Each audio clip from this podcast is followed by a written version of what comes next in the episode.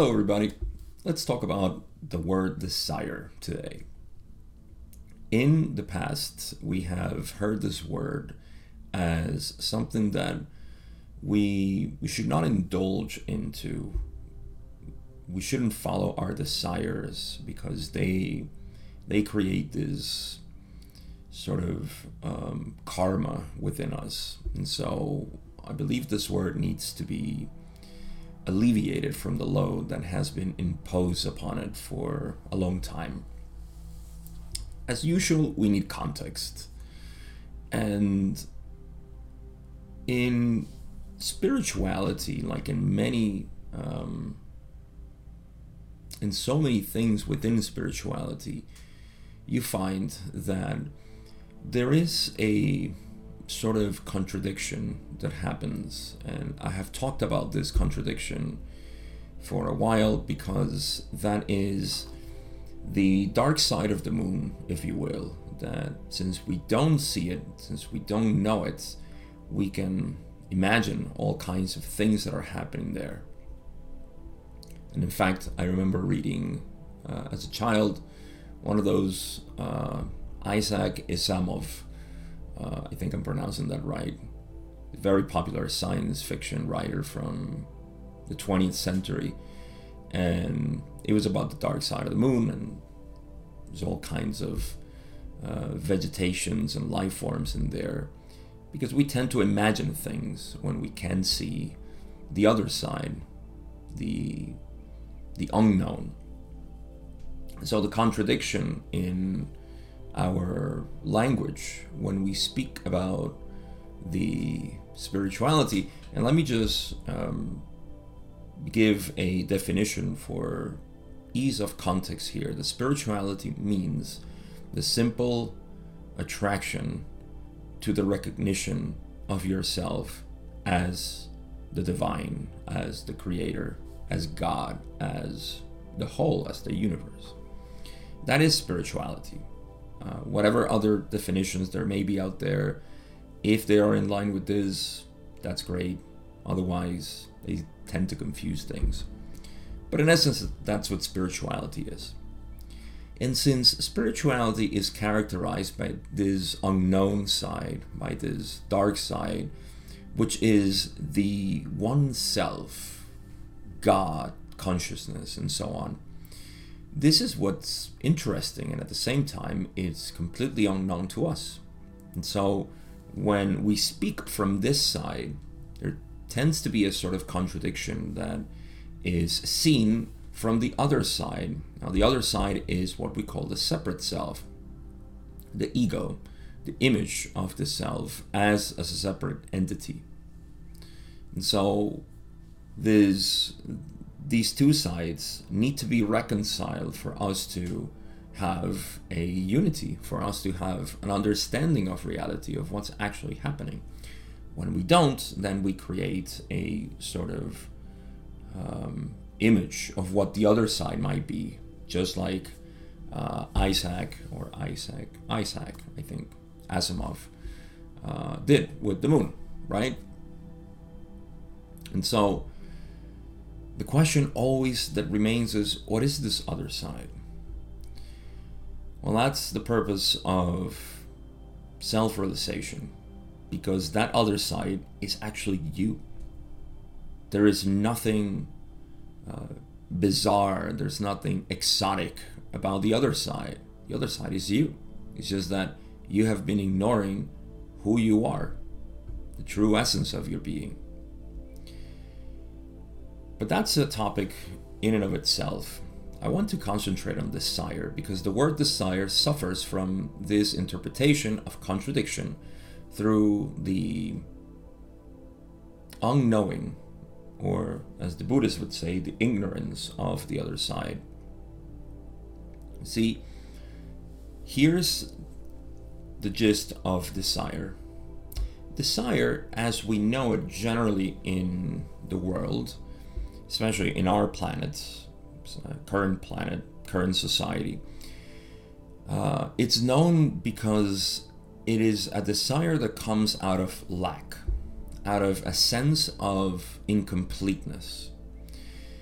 And so it is, to a degree, very accurate to label desire as something that is um, that is contrary to what we want, right? Because it it shows our ignorance that when we act on a desire from a sense of lack, we are acting out of ignorance, and that is perpetuating the frustration of the self, the frustration of you. When we act from a state of ignorance or unknowing of who we are, we incur in this karma, let's call it, this momentum, this um, dissatisfactory action that is what characterizes the world right now. Because the mind the collective mind is ignoring its own self and we are um, we are creating attitudes that are born over and over again out of this ignorance so that is the desire that is generally called a problem because it's again coming out from a sense of lack, and a sense of lack is always born out of ignorance. What are we ignoring? The self, who we truly are. However, when you realize who you are, which I cannot emphasize enough, it is not an intellectual realization, it's not an intellectual understanding. It is a a living when you experience and live by the knowing of your own self, then desire undergoes a change. Because in the past, what you were looking for when you desire something was your own self, in essence. I'll give you the short version of it. Anything that we desire is ourselves. But because we have this definition of ourselves as an image, this doesn't sound quite right. And that, that's another thing that sounds contradictory because you see, again, I'm talking from the side of the self, where when we don't know what it is, we uh, tend to ascribe some sort of uh, image to it. But over and over again, over history, we have been reminded that it is not possible to give God a name or to give an image or form or to talk about it, even. Uh, all of this is not a sort of sacred commandment, some sort of universal. God doesn't want to be known. It's just that God cannot be known because you cannot uh, you cannot know yourself because you are you are the knower of the known. so you cannot know yourself. You yourself are the knower of the known. So when when we ignore this, then we can see that um, desire is something that is uh, it's naturally something that we're looking for to satisfy that dissatisfaction that we have with life. But it all boils down boils down to the self, to knowing who you truly are. But once you get into once you know who you are, once you you actually know, and I again I emphasize that this is not a knowing of intellectual um, comprehension, but rather it's a knowing just like you know that you're alive that's the type of knowing that I'm referring to. You don't have to intellectualize, well, I have my senses activated and I have perceptions going on and my mind is going, so I surmise that I am alive. You simply know that you're alive. When you know that you know, then that is self realization. It's not something exotic, something very simple. And living by that produces a desire this is a different type of desire. Because when you know who you are, the desire to do things changes into sharing other than taking, which is really what desire out of ignorance is is attempting to do. But you cannot take something out of uh, out of reality because reality is whole as it is. So you can see the ignorant aspect of trying to achieve things that are going to fulfill me. It's like the the river pouring itself more water to fill itself. You cannot do that. That would cause a illusory dissatisfaction of not seeing the water grow. You're using your own water to fill yourself. And that's the same thing. Once you know that you're the river, then clearly you don't have to add any water to you. Water is flowing through you. You are the flow of water, you see? And so the desire to move, to act just like the river flows, that desire is out of fulfillment. The river is full of water, whether that be a tiny bit or a lot, a torrential uh, amount of water, it doesn't matter. River is the river, and you are life. And you, as life, act now from a sense of fulfillment. And you see, that's a different type of desire because now you're not desiring to achieve something so you can applicate this um, this frustration this constant tension in your mind but rather you're acting because you enjoy sharing. See that's the difference. A desire that is born out of fulfillment fulfillment it's desiring to share. There's nothing else. It doesn't want anything. It has everything in itself already. It doesn't need a job, it doesn't need a relationship, doesn't need economic uh, status or stability or anything because it knows that it is. And so, what it attempts to do is to share this as a service to others, if you will. So, you see, that is the contradiction that we have when we look at desire from one way and we say, um, yes, I'm going to achieve this, and uh, all my my past traumas. We're not saying this consciously, but subconsciously, that's what's happening. My past traumas and all the things that I don't accept about myself are going to be fulfilled with this new job or relationship or this new spiritual activity that I do now uh, because now I eat in a certain way, or I clothe myself in a certain way, or I practice these new things, or I meditate every day, or whatever it is.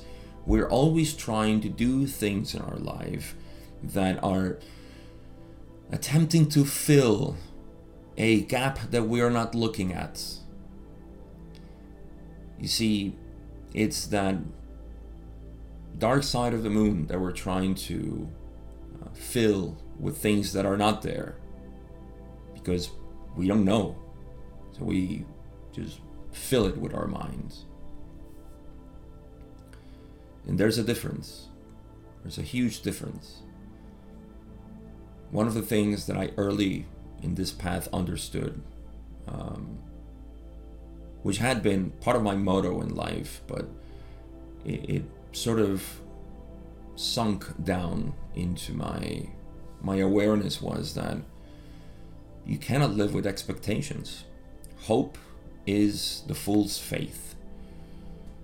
When you live with expectations, you're constantly gambling disappointments. And so, as much as our society has told us to pursue happiness, to hold on to hope, and to always have expectations of life. All of this is a gamble. It's a gamble for frustration. Because once you create form and you expect to see it in reality, there is a lot of room for disappointment.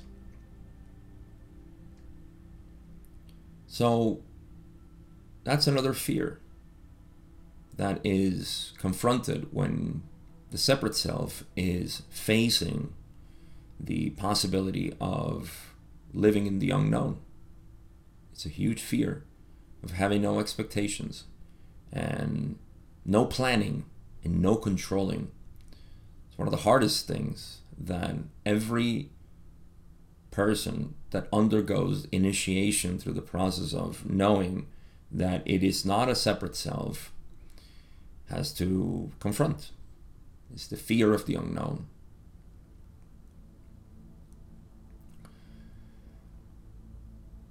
So I have an analogy that I want to share today.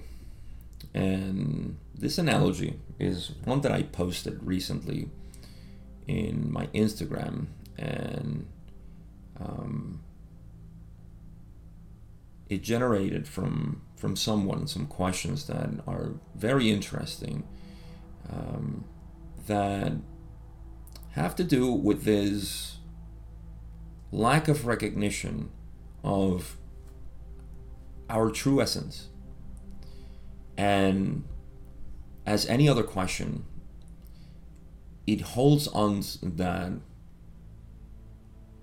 desire to know the self. Very appropriate, right?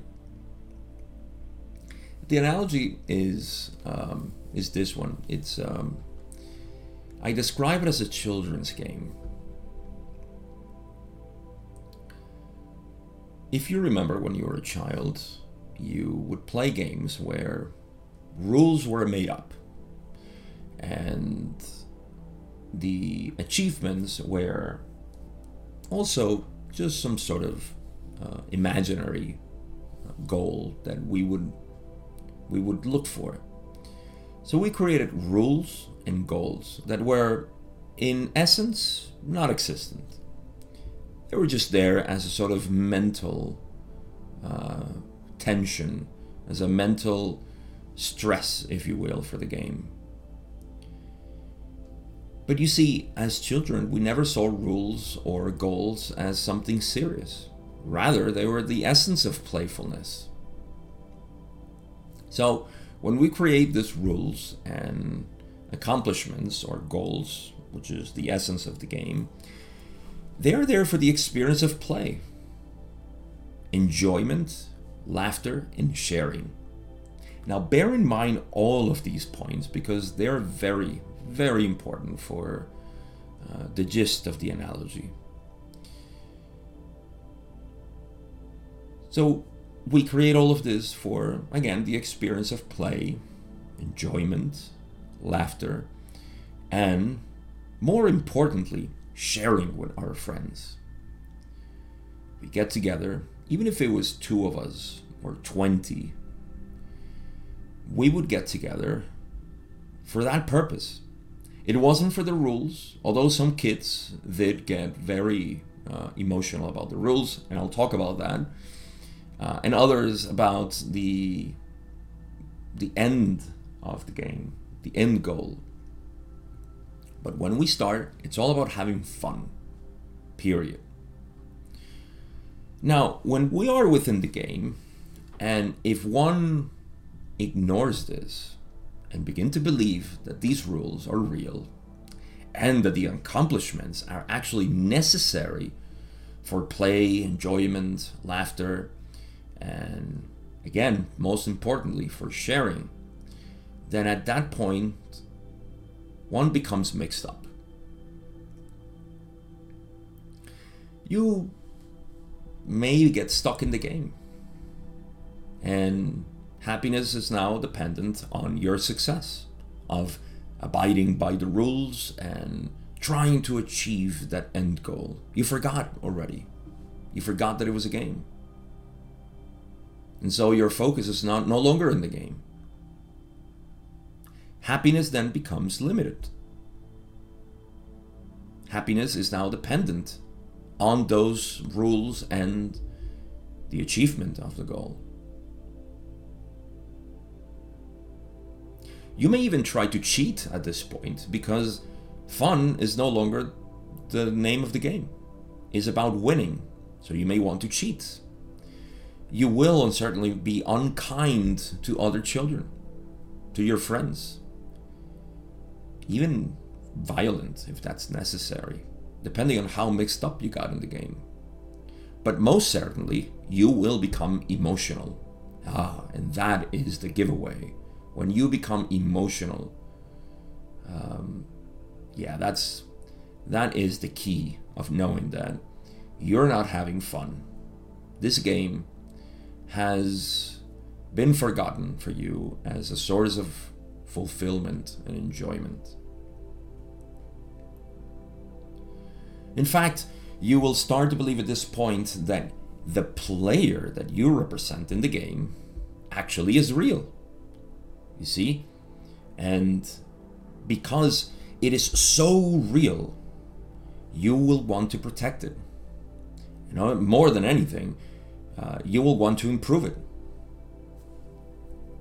Because your uh, success depends on this. You must become better. You must improve within the game. You must be much more perfectionist with the rules and the goals. So now you start to believe that the player is real. You begin to believe that that image of yourself as the player is the real thing, not you. You forgot who you are already. You're the player. You begin to feel that those achievements are real and they're actually attributed to you. But you see, this is the you that is the image, the player. The player holds on to the achievements, and maybe you're winning, and all your friends are just looking at you and wondering why you're so serious about the game. And although you become really good at the game, um, your friends are not no longer enjoying your presence, right? But you yourself, you're there. You're uh, you're living the game. You you're living the player, and all of this feeds up this image of yourself, the player. But then, when the game is over, suddenly all your achievements are gone. They dissolve. Your player, the image of the player, is revealed as imaginary. It's no longer you. And when you look around, all your friends are gone. The game is over.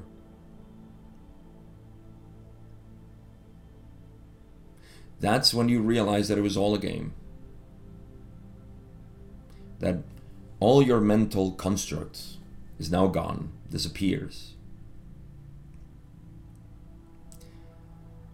In many cases, death is the end of the game. In the majority of cases, death is the end of the game. And it brings total enlightenment because at that point, there is no more game, there are no more rules, and there is no end goal. You have revealed the essence of life, which is playfulness. That's why the ego fears death so much. That's why the separate self feels like it needs to be protected. Because it doesn't want the end the, the game to end. You see? But you don't have to wait until death to realize that this is a game. That life is about playfulness. And you see, one of the questions that arose out of this analogy was um, how come I, I, I wasn't told this as a child? And the crude reality is that nobody knows. A few people know. But the people that know about this are regarded as crazy. They are regarded as uh, people who don't know how to play the game and they're just they're just lunatics. They believe this is actually an imagination. Funny enough, everything is our imagination because everything is processed by the mind. Only that reality, physical reality, is serious. In our philosophical context of the Western world, uh, the physical reality is what's real. The only thing that matters. Everything else just wishy washy stuff. Just, just all in the mind. It's imaginary stuff. It's not real. See, we got the child and we told him, hey, everything that you imagine and that you love thinking about, that's all garbage. This is the physical reality. And out of that, desire is born out of ignorance. And is not no longer the desire to share and enjoy together. But that is our nature. And that is what we are all attracted to. Um, you don't have to be into spirituality or philosophy or anything. Um,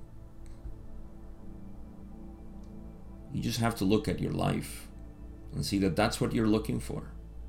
What you're looking for is to be happy. And the big joke is that happiness is not something that you achieve, happiness is what you are. But again, we ignore it. We just don't see it. Because, to a degree, it is impossible to see who you are, but you can feel who you are. And that's the purpose of this, this path. So that's all I got today. I wanted to talk about desire from this contradictory point of view, which is often said, well, then after I know who I am, then I won't want to do anything because I'll have no desires. And this is not true. Everybody wants to share and be who they are.